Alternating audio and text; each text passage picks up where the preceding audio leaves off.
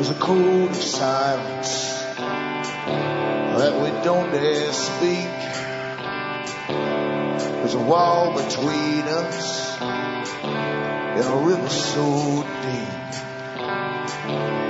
We keep pretending that there's nothing wrong.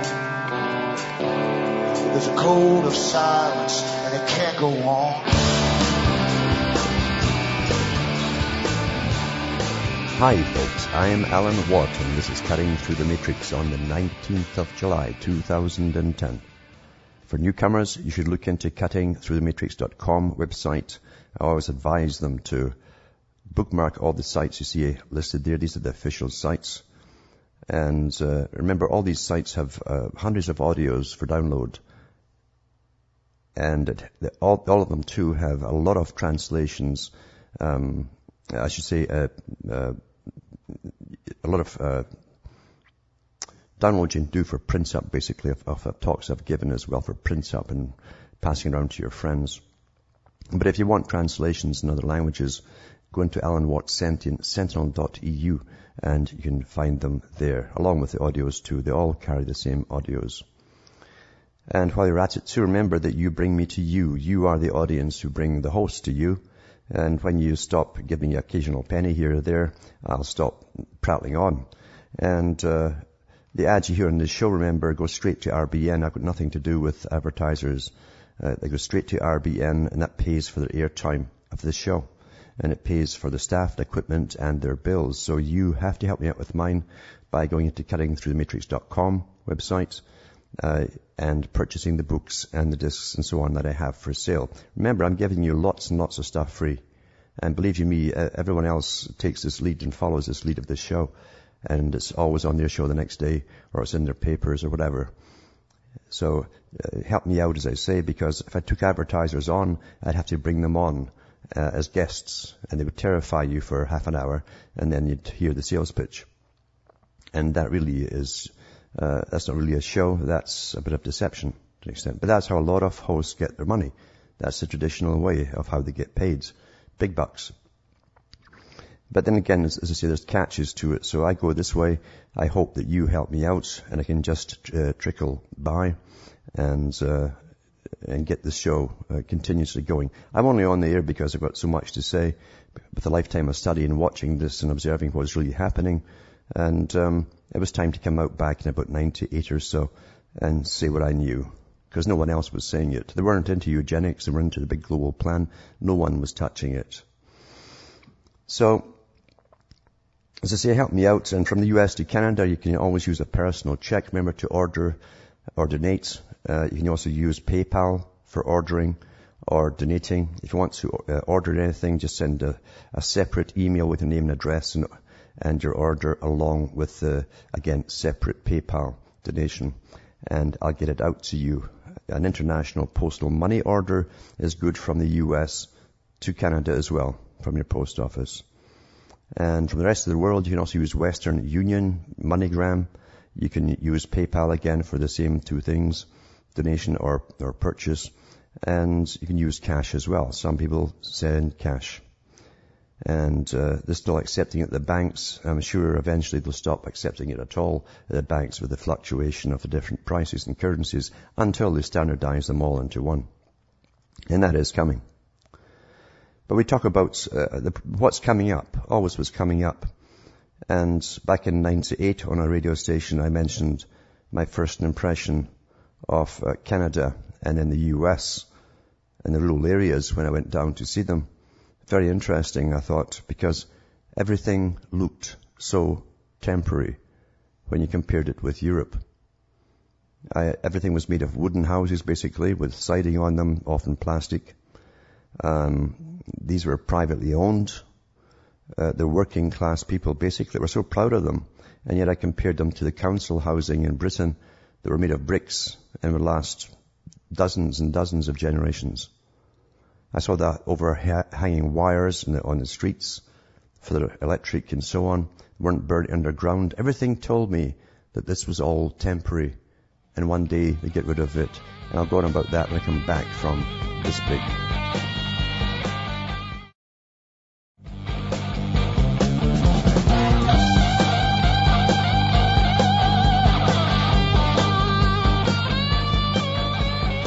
Hi, folks. This is Alan Watt, and we're cutting through the matrix. Just mentioning before the break that everything looked so temporary to me coming from Europe. Uh, I looked around Canada, especially the, the rural areas and uh, a lot of the working class areas as well.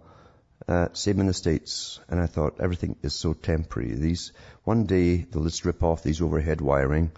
They'll demolish these houses uh, so easily too, because they're stick houses basically. And um, that's exactly what uh, Obama put into motion. He didn't come up with the idea, of course. It was always there in the cards many, many years ago.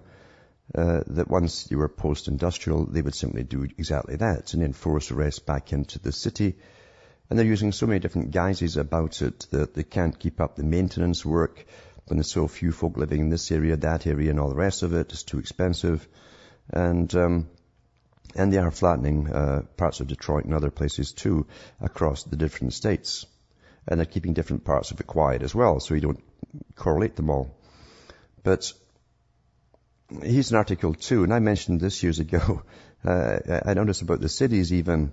Uh, the cities were not being maintained uh, eventually. I saw the potholes uh, year after year, and I thought, well, uh, obviously these guys know they're there why aren't they fixing them? Well, the only conclusion is, well, they're not going to because these big cities, especially the aging cities and the kind of industrialized type cities, uh, they would go the way of the dodo bird. They'll, they'll serve a purpose for 50 year. And sure enough, that's kind of on the cards as everyone's get crowded into them for the next 40, 50 years as they depopulate the rural areas.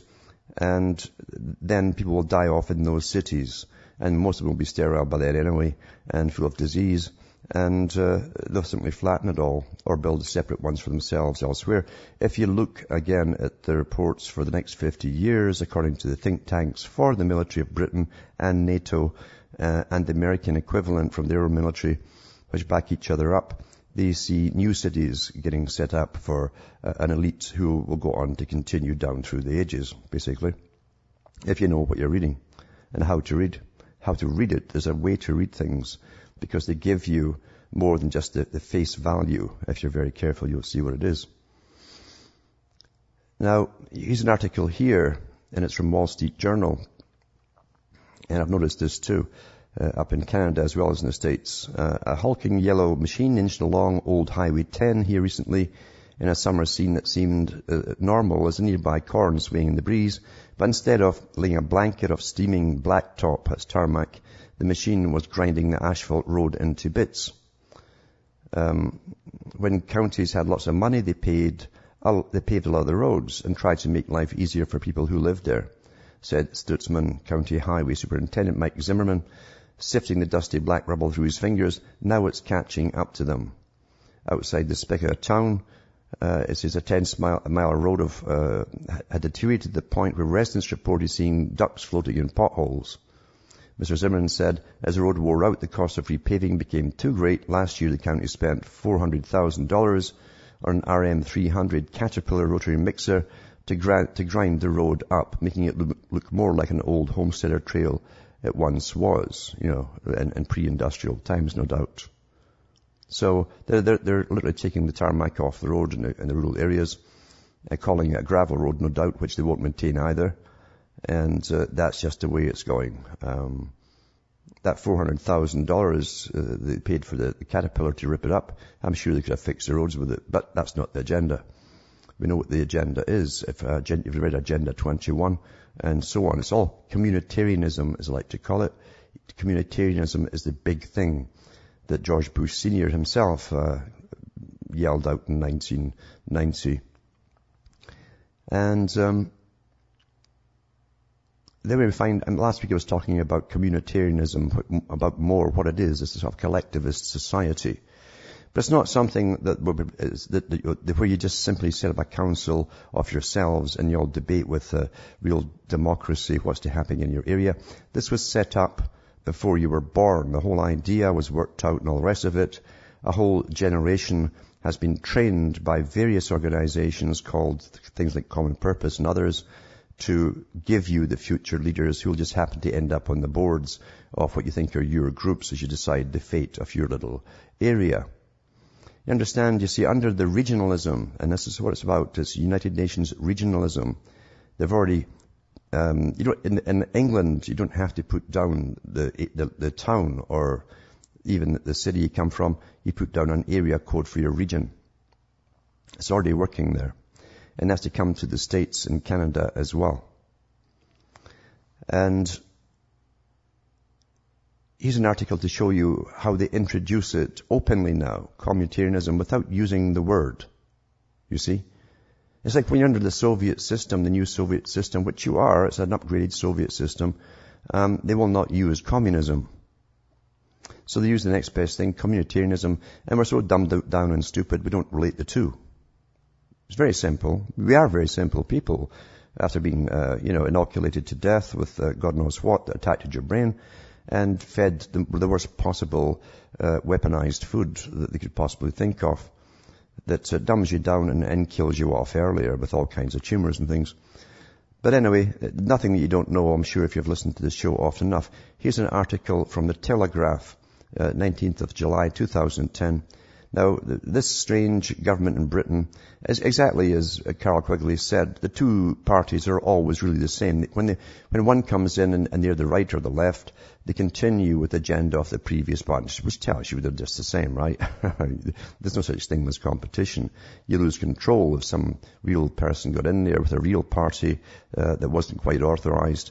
That's why you know they'd never get in. So David Cameron's the Prime Minister, supposedly at the moment, who pretends he's right wing and of course, he's one of the top members again, the high members of the same club that Quigley talked about, as they all are at the top. And it says here, uh, David Cameron launches his big society. You know, remember the big idea that, that was uh, coming into view as well, along with the New World Order. It's a big idea. Well, that was that was a communitarian thing, and they're calling it also the big society. You see, so local communities will get the power and money to run bus services, set up broadband internet networks and take over neighborhood recycling schemes under a mass transfer of power from the state to the people. David Cameron, this is how he will announce it today, you see. And this is his speechwriter obviously handing it out because David Cameron just reads what he's given by the guys who really know what the job is. And uh, this is how they announce it in Britain. You can get it in advance. So David Cameron will announce on Monday, which is done, I'm sure. And it said here, um, in his first major speech on the theme of the big society since winning the election, the Prime Minister will announce the biggest redistribution of power from elites in Whitehall to the man and woman on the street. Well, that's a great joke. Aha, aha, aha. Right? Uh, Mr. Cameron, who is keen to present, it's all his idea, of course, that's what, how, how it's meant to be for the public. This was decided back in the 19, early 1900s. Mr. Cameron, who is keen to present his administration as offering optimistic uh, new policies that are not just about cuts, will say that the liberation of volunteers and activists, you know, those NGOs with their leaders and all the rest of it, they're run by the parallel, which is the real government, uh, take over to help their own communities in the vision is the vision which drives his premiership, right? Uh, as part of his drive to roll back the reach of the public sector, the Prime Minister will, at- will attack, will attack, this is like the Time Lords, you're reading from a time machine, uh, the previous Labour government for turning state employees into disillusioned, weary puppets and communities into dull, soulless clones. That's with the GM food, unemployment and all the rest of it, and the massive anti-cultural attack they've had that's destroyed all the culture. He will announce that four areas in diverse parts of the country have been chosen to form a vanguard in realizing his dream of people power, in which individuals rather than the state come together voluntarily, you know that volunteerism of it, to solve their problems. The four, the Greater London Borough of Sutton and Cheam, the leafy Berkshire Council, of Windsor and Maidenhead, rural Eden Valley in Penrith, Cumbria, and the metropolitan city of Liverpool, were chosen after they petitioned Downing Street to start their own projects. So they were chosen. You see, they started themselves. You know, you know, all the folk thought of this themselves. You know, they will be the first to be invited to submit applications to the Big Society Bank. Here you are, a Big Society Bank. The BS part is the only part that's true, but it's a Big Society part bank, a, a fund which will allocate the proceeds of. Listen to this now dormant bank accounts worth hundreds of millions of pounds that nobody knew were there, eh? To help set up volunteer schemes to improve communities. In a speech in Liverpool, where local people have asked to act as volunteers at a museum in order to extend its opening hours, Mr. Cameron will set out his grand vision, his grand vision, aha, of a big society and would create communities with oomp, oomp. I guess that's some kind of, I don't know, flatulence or something, maybe. I don't. know. Stressing how much concept means to him on a personal level, he will say, uh, there are all the things you do because it's your duty, but there are the other things you do because it's your passion, he'll say. The things that fire you up in the morning, that drive you, that you truly believe will make a real difference to the country you love. And my great passion is creating the big society. I guess he's been dreaming about this all his life, eh? During the election campaign, Mr. Cameron faced accusations, including from senior figures uh, from his, within his own party, that the big society concept was too vague and intangible to attract voters. Polls showed that two out of three voters had not even heard of it. Well, I'd say it's probably half of 1% who's maybe got an idea of what it is, and they're the leaders of the NGOs. But Mr. Cameron hopes that putting fresh uh, flesh on the bones of his vision will persuade critics that it can be shared by millions of ordinary Britons who care about their community and are tired of having so many aspects of their life dictated from the centre. He will say the big society is about a huge cultural change where people in their everyday lives, in their homes, in their neighbourhoods, and their workplaces don't always turn to officials. Back with more on this because it's coming in here after this break.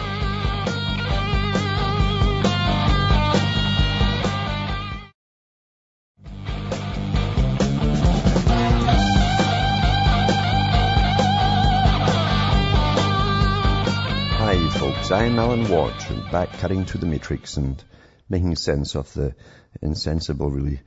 And this is just the agenda we're talking about here, communitarianism and uh, living in new communities and having your NGO leaders run you and so on. With all the techniques that they've been trained with the Delphi technique to put you out if you ask any particular pertinent question at a meeting. Uh, they set the audience up. They know how to do it and there'll be one or two I'll get up there and say, oh, let the person who's speaking speak at the front there. Don't interrupt them when you're asking something that's really important. But they're all techniques of bending a whole audience around their little fingers. They're trained for it. But, and they call it the Delphi technique. And, uh, but getting back to the article here, it says here that it's, uh, Britons who care about their community are tired of having so many aspects of their life dictated from the centre. He will say the big society is about a huge cultural change. It's amazing. What culture are they talking about anymore? I mean, is it, is it Urdu? I mean, what, what culture is it they're on about here? Because there's no British culture left. Where people in their everyday lives, in their homes, in their neighbourhoods, in their workplace don't always turn to officials, local authorities or central government for answers to the problems which the governments have caused. That's me adding the last part because that's what should be put in here, actually, you see. I mean, they've, bankrupted the country so many times over, the governments, and now they're handing, they're handing over this chaos to the public so that they can get to, to grips. But there's more behind it, and I'll get on with that. It says they face, but instead feel uh, both free and powerful enough to help themselves in their own communities. We need to create communities with oomph and etc. etc. who are in charge of their own destiny, who feel if they club together and get involved, they can shape the world around them. I guess when you're penniless, you can do that, you see. The four pioneer communities will be helped by dedicated civil servants who will give expert advice if they encounter legal problems or bureaucratic obstacles. Officials will identify local residents with a particular attitude for taking part in big society projects. Well, guess who they are? They're the pre-trained NGOs and common purpose people, you see. They will then receive training to become community organizers. See, this is the Soviet folks. This is, the Soviet was ruled by councils in its idealistic form. That's what Soviet meant. It's communitarianism. And you have these NGOs and these community organizers and leaders in charge of every sector of society within your area. Right down to rationing, by the way. That's a very important part. They're not talking about that in this, of course, as they sell the dream or the nightmare. So these organizers motivating their neighbors to take part in action schemes. They come to your door and kind of nag you and make you feel antisocial if you don't join them. All, all tried out and tested in other countries.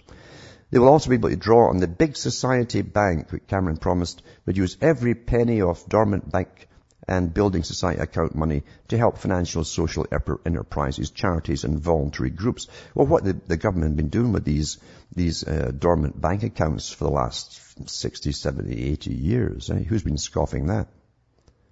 Accounts left untouched for at least 15 years will be challenged or challenged, challenged, uh, channeled into good causes. Over time, Mr. Cameron said the bank would provide hundreds of billions of pounds to big society projects with money starting to be distributed from April. See I was all set up already.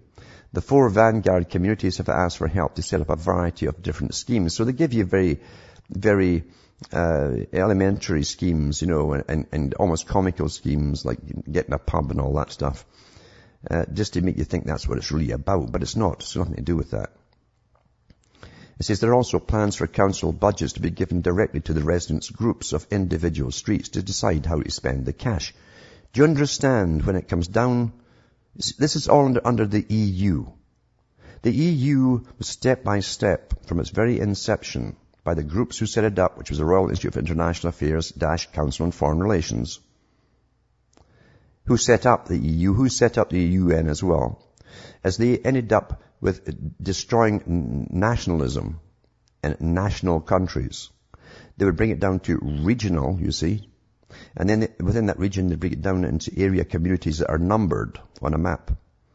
And each one is run by their own little Soviets. Now remember, the UN eventually is to uh, dish out the food and medicine and all that stuff to each region and each, each area. And if you can't bring your population down to the quota of food that you get, and you can't make do with the medications that are available and so on, well, that's your tough peas. That's your problem. That's how they'll make you do it. And then your little NGOs, your little trained NGOs with a common purpose and so on, will stand up at the little community um, board meeting and say, well, you know, we can't ask the guys next door, they're suffering too, and we can't go to the government. This, you see, this, this is all in our heads, you see. We've brought all of this on ourselves. What are we going to do about it? Etc. It stinks of that. Stinks of it. It's so obvious. So obvious. But they introduce it to the, to the animals, the domesticated animals who, who are taught to believe everything the media gives them at face value, you see. Local transport uh, services, including bus and tram groups, that's the train, that's the electric train or tram car, uh, could be commissioned by the community themselves who would be able to set timetables and improve reliability rates. They'll do what Mussolini did. He'll just ban the timetables because they won't have the gasoline or the electricity to move the darn things. But this is part of Agenda 21. No private vehicles are mentioned here. One group has asked for power to buy out local assets, including a rural pub. That's the ha-ha bit that they always put into these things. Another project involves bringing internet broadband to a local community. Mr. Cameron will say they've got all, they've all got one thing in common, a firm commitment from this government to help them, I like this beautiful part of it, realize their dreams. The folk have never heard of it. That doesn't matter, does it? The new Soviet is here. And you thought it was the Russians. No, the Royal Institute for International Affairs back after this. You're listening to the Republic Broadcasting Network because you can handle the truth.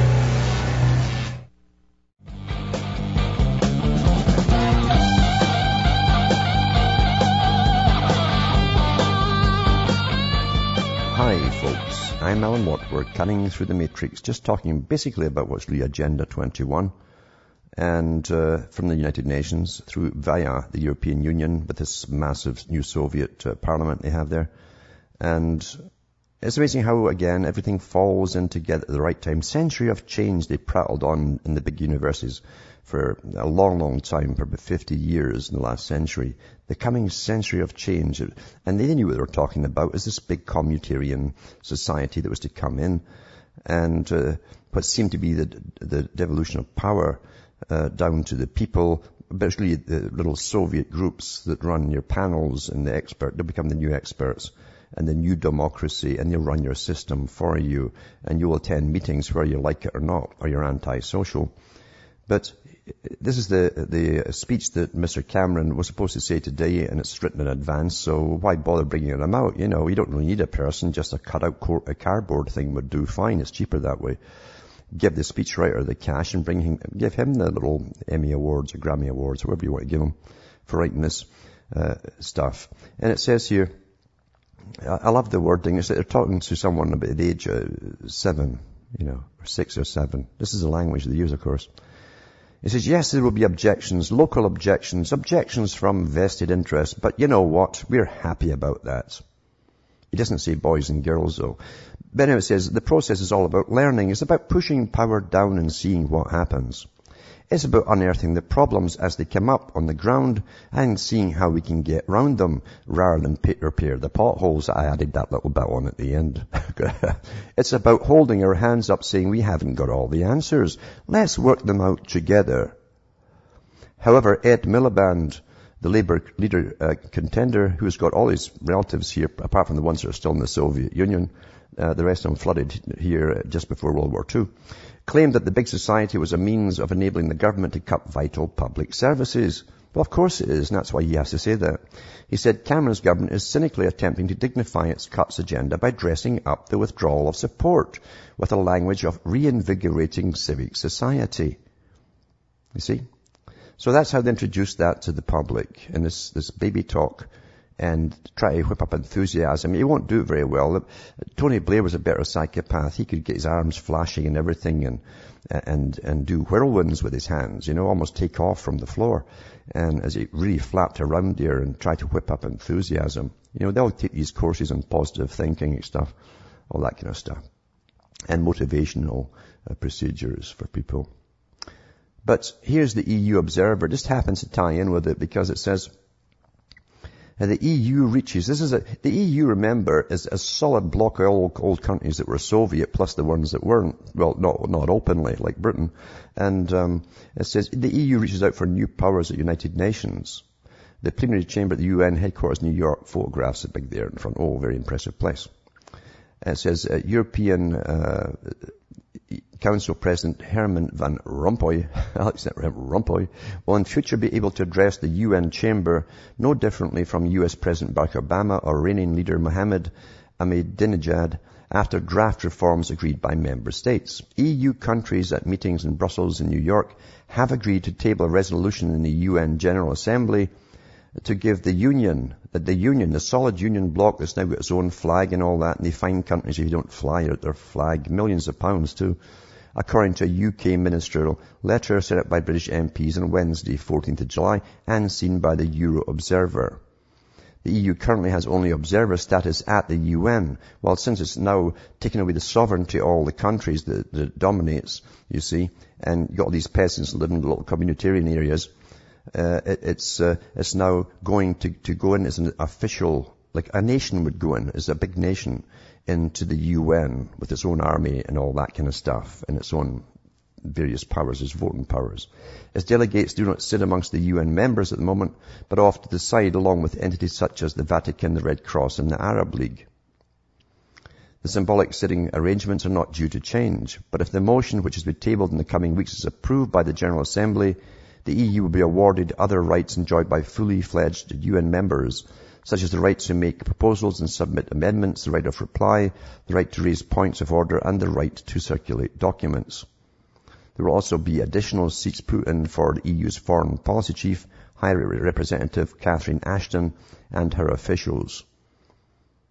So, uh, how it all ties together, and uh, say the, uh, we're going down into, under the, remember what Karl Marx said, three trading blocks in the world under a, which would all have the kind of provincial government. That, that would be what your federal government turns into as a provincial, your province, under a super world government. Well, this is what this is all about. You see? And it's all right in front of us, and that's what it is. And believe you me, it's no conspiracy. How can it be a conspiracy when one guy writes about it in the 1840s, and then it's, it's, it's, it's prattled on by others down through the ages, right in through the Milner group who wanted this too. This was a view for the world with the Round Table Society, who are still working every day, every somewhere across the globe. And every country's got a Round Table society, by the way, and they all have their Council on Foreign Relations departments or their Institute of International Affairs department, and even the EU has its, uh, its EU uh, uh, official one for the inter- international affairs from the, C- the CFR. They're all one in the same group, run from London. The bankers. international, of course.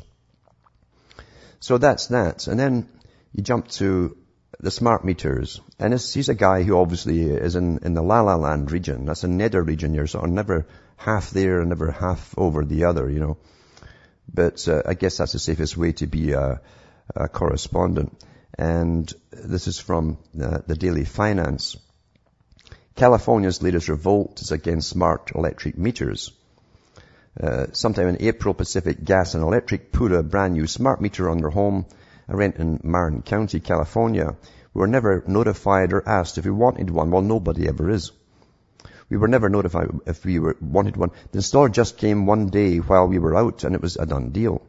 As a confirmed environmentalist, so he's a goody two shoes living in, eh, see, you've got to be a goody two shoes if you live in California or even any British Columbia. I thought this would have been a good thing. Smart meters will in theory play a key role in managing energy consumption by households like mine. Or is that do you feel fuzzy when he says that? The devices are wireless so that they eliminate the need for meter readers and save companies like P and G and E money while reducing the carbon footprint, not that big footprint that no one sees, you know, and pollution resulting from running fleets of trucks to tally power usage at millions of homes. And then they can show the homeowners patterns about energy usage and notify them about energy usage anomalies or spikes in power. And yada, yada, yada, yada, yada. But he goes on to say that uh, the only thing that's ticking him off is they never got a choice in it. He, he likes to be told when his handcuffs are coming, his, his, new upgraded handcuffs are coming, this guy, this particular guy. But other residents are complaining as well because they've noticed spikes in the, in the usage that they did not use. And of course, uh, hey, it's computerized, so you can't, the computer doesn't lie. You pay up, folks, that's it. So they're doing it on natural gas pipeline. They're using it on your electric for your home as well. Smart meter will go into a worldwide smart grid down the road. That's what it's designed to do. All combined together. And then you will pay in advance for your usage. Because I read the first articles that came out years ago on this and everybody's forgotten it. And once you went over, you go over your quota and you get a quota allocated to how many folk live in your home and how a geothermal uh, is insulated and all that kind of stuff then they'll cut you off. Or you pay extra, maybe even double to get, uh, to get more to last you through the month. That's what it's all about, folks. It's nothing to do with helping you see how much energy you're using. That's what it's about.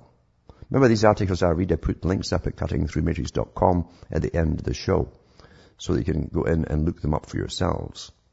And it's good to have a record of these and put them in categories and so on for, for, for reference. So uh, this is what's happening, you know. Um, here's another thing from e- the EU. It's amazing too because I've got the stats here for the for the levels of um, uh, populations from censuses, the real ones from the governments. They show a completely different thing from the hype in the media about we're all by the year 2050, the world will be busting with people. And, and, the, and the truth shows the opposites. Most folk across Europe, in Canada, and the States, who've been there for generations, are declining in population massively. Even the ones in India and China are starting to level out. And they'll start dropping within the next 10, 15 years. So anyway, Brussels, that are always sprouting different stuff, and that's the parliament, of course, in Britain again. Uh, not for, for the whole of Europe, I should say. The big Soviet, the new Soviet. Brussels go ahead for new wave of migrants. Hey, here all, here's all this unemployment, massive debt, and all the rest of it. And, they, and but they've given the go ahead for a new wave of migrants. Uh, bureaucrats are planning to encourage more new migrants to come to the EU despite rising levels of unemployment. It emerged last night. Uh, so the officials are, are to simplify entry, they're going to simplify entry rules for workers heading to Europe to take up temporary seasonal jobs in farming, tourism and other industries. And of course, none of them will go home. Very few go home. The EU Home uh, Affairs Commissioner Celia Malmstrom said, we need immigrant workers in order to secure economic survival, she says. she claimed more were needed to fill labour shortages even though massive unemployment. But her remarks are bound to provoke new concerns that Eurocrats are determined to press for ever higher levels of immigration. You see, they won't be happy till they've done the same in all across Europe as they've done in Britain. You see, till there's really no culture left at all. Which is great because you've no culture to fight for. Yeah, you can't find anybody to, to marry because no one marries anymore or has children. And uh, so you have nothing to stand up and fight for, you see. So they can do anything to you when you, when you won't stand up for anything. Last night, Home Office insiders insisted Britain would refuse to sign up the latest overhaul of EU border controls. That's a joke. They won't do that. Mrs. Mrs. Uh, Malmstrom said, we know unemployment rates are still very high in Europe. Uh, paradox at the same time there are labour shortages, she says. Oh, they've been saying that for as long as I've been alive. She plans to speed up procedures for hiring managers, specialists and seasonal workers from outside the 27 EU member states. The EU lacks workers in certain sectors, even though average unemployment is at 10%. It's way beyond 10%. Way, way beyond that in reality. If you take all the ones, the millions who are out of, uh, out of the, the in-training uh, schools that they're in, retraining schools, uh, you'd be up double or maybe even triple. And then they go about, here they go, the aging population and low birth rate means migrant labourers will be necessary to help the EU grow in the long term. You understand, for, for years the countries of Europe followed all the EU uh, and the, the UN propaganda that came via their own governments not to have more than one children and so on. Never mind the cultural um, indoctrinations that we're getting through the, the neo-culture from Hollywood and all the rest of it. Uh, and all the sex education, which was guaranteed they would experiment early and never mate up. And then you knew that at the top too. Uh, so, so it's their fault for not producing enough children. That's why they have to bring in all these other immigrants, you understand. This same rubbish has been going on my whole life. This, this nonsense. Same repeated nonsense. Yep. And then you find this article here. Is the next global food crisis now in the making? You see everything works together, you know. It all works together. And you go into Chatham House, you know, the headquarters for the Royal Institute for International Affairs. And they've got all these think tanks working on this, this coming problem that they just know is coming. They've got massive think tanks working for full time for 15 years just on this one problem. Okay? Now that they've got the, the, the food companies all sewn up, what do you think of the five agribusiness companies? They're really all one. They really are all one. Uh, it says recent weeks have produced a series of grim and related headlines. Russia has declared a state of emergency because of drought in 12 regions. So they hype up something, you see. While a major West uh, wheat importer, Ukraine, severe flooding may depress crop yields, dry conditions threaten Vietnamese rice production, the USDA has projected a disappointing low Midwest harvest, and China has raised questions about on the demand side by doubling its imports from Canada. And I can testify to that because I see the big grain trucks, the U, it says Government of Canada on them, they're reddish. Uh, that are the uh, ones you go by track. And they've been going pretty well. Two or three of these massive long trains, miles long, uh, every week for ages, going out the country. That's so they can set up here, so there's not enough here, you see. That's how you do strategy. Everything works together in this great big system. And just to make your day, it was bad enough with all the, the new x-rays that, oh, they only go to the skin and now they find out they go deeper than the skin and all the rest of it, which they knew all along, of course. That's okay because they'll depopulate you and they'll bring in immigrants, no doubt. That'll be an excuse. Well, everyone's dying of x-rays, you see. We have to bring in new immigrants to fill the positions. And uh, guess what I've got now is T-rays. T-rays, that sounds a bit better than x-ray, you see. Uh, by the way, those X-ray devices, you see airports, they have uh, portable ones now for the cops. They can do it in the streets. So all be getting X-rayed and dosed with radiation in the streets now, just to make, just to make your day. And of course, most of you'll all accept it. You say, oh, what can you do? What can you do? You know. Uh, Thursday, July 15th, it says here, Discovery News, uh, tetrahertz uh, waves can see through clothing and boxes to detect drugs, explosives, and m- more. Uh, though terahertz waves are currently only used by over short distances, a new technique makes long-range scanning possible. although more study is needed, the technology could be deployed at airports and on battlefields, and that'll definitely be in the streets too, be in every police car. They can sense explosives and drugs as well as penetrate clothing, packages, or other thin material. But don't worry, it's really on the low end of the microwave. Don't worry. See, the higher end of the microwave can fry you. They use that technology in uh, Iraq. They've fried whole busloads of people with microwave. But this will be a low dose type microwave. And that's why they want to call it T-hertz uh, rather than microwave, but it's in the, the low microwave band. By the way, your, everything in your body, your programming in your body, the electrical programming for all your cells, for the food that comes to you to, to feed those cells, and enzymes and all the rest of it are programmed by very tiny, very tiny electrical currents. If you want to alter the body system uh, and produce all kinds of things, use very, very low tiny currents. And so this will be ideal for that. We'll end up with mutations all over the place. Guarantee you. So here's, I'll put this side up as well. So your, your T-rays, it sounds better than X-rays, you see, too. That's the other part of it. And it sounds better than simple microwave. It's very hard to upset the people these days. I mean, they could have said microwave, really. Most folk would think, well, they wouldn't put it out there if it was harmful. Uh, uh you don't have to wait. People will make excuses up because that's what domesticated society does. They make up excuses for the ones who are killing them. And I've got quite a few articles here on Bilderberger. Uh, for the first time, they let a regular it's not really regular media because The Guardian is all New World Order, all carbon footprint and cutbacks and all that. Back with more after this break.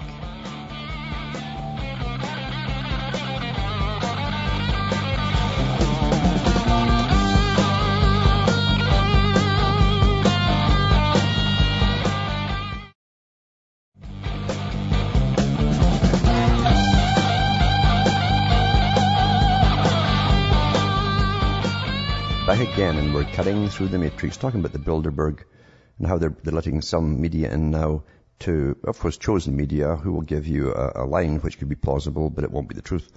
And uh, it chose the Guardian, as I say, they're all on board for the new agenda and carbon footprints and all that stuff and save the planet, yada yada. But uh, so they say in a way that things on the agenda for 2010 are financial reform. Well, like we don't know that.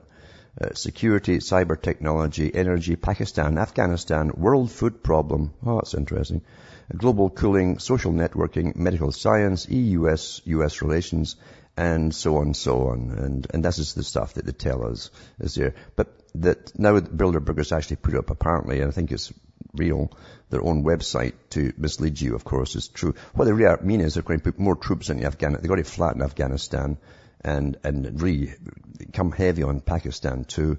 They've got to really create, the, step up the world food shortage because uh, five groups, remember, got all your stuff. Uh, the farmers can't keep seed anymore. It doesn't work when you plant it. It's all GM. You have to go back to the masters like Monsanto and Cargill and, and beg them and cap in hands to, to buy some more if they'll let you. And then they'll say one day, oh, we're getting short this year, you know. You, you to go back to your little community area there and, and, and to tell them there's only half of what we had last year.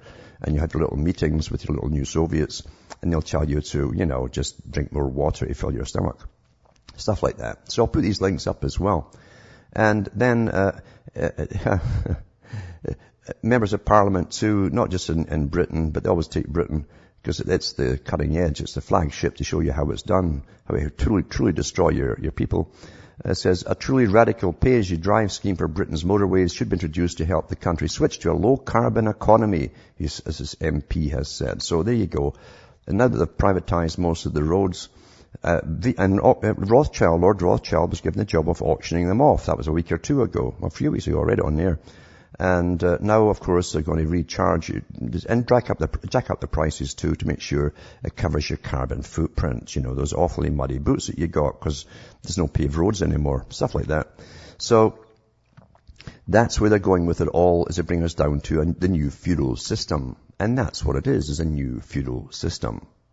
Everything is on the cards decided before you were born, folks, every single part of it, including when, when it crashed the economy, that was absolutely necessary to do at that time to bring all of this on. And they're doing the same thing in other countries with, and using different terms for it, but yes, you see what's happening.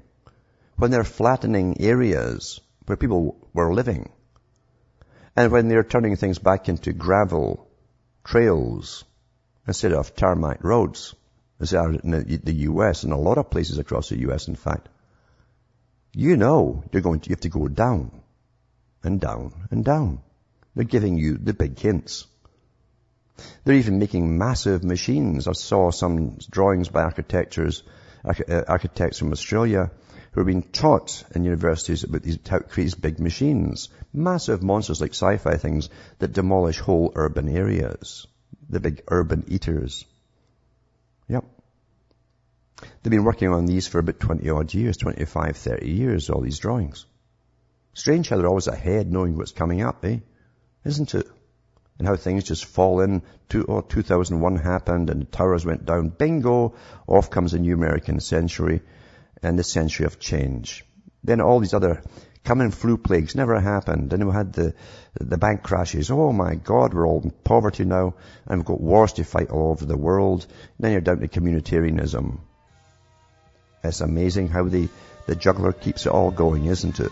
From Hamish myself from Ontario, Canada, it's good night to be your God or your gods go with you.